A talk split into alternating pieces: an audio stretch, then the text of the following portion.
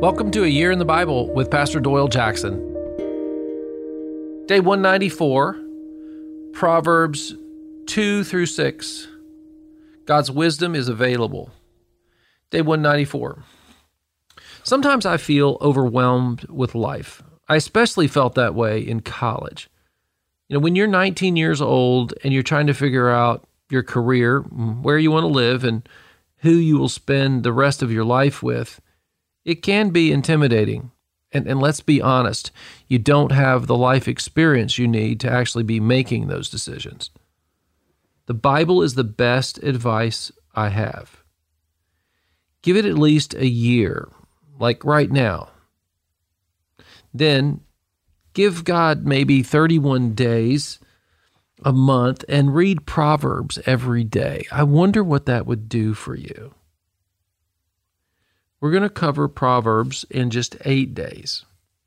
Keep this in mind Proverbs teaches you God's wisdom. Be careful not to apply it like it's prophecy, you know what I mean? Or a prescription. For example, Proverbs 3 1 and 2, it says, My son, do not forget my teaching but keep my commands in your heart, for they will prolong your life many years and bring you peace and prosperity.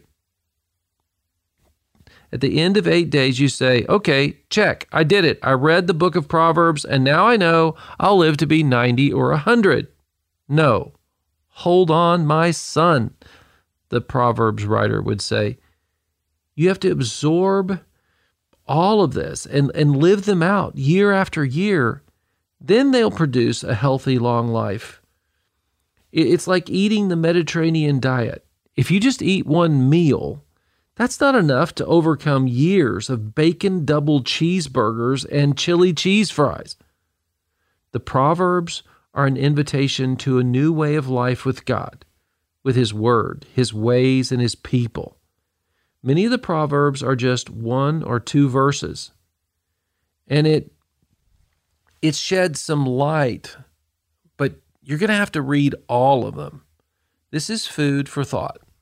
Just listen to these proverbs. Proverbs 1:10, "My son, if sinful men entice you, do not give in to them." Proverbs 2, 7 and 8. The Lord, he holds success in store for the upright.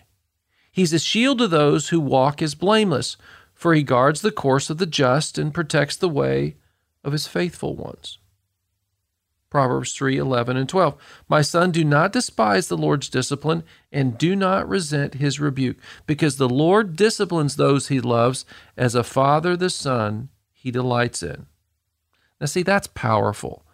In a world that's rejected correction and judgment, we're going to say we, we want to be corrected and we want to be disciplined. Here, again, Proverbs 4 6.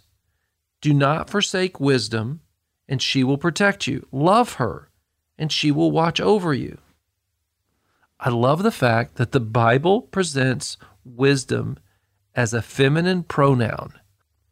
Proverbs 5 6. She, that's adultery, gives no thought to the way of life. Her paths wander aimlessly, but she does not know it. See, sexual sin never sees life clearly. That's what it's saying. It doesn't see the long term impacts. Proverbs 6 16.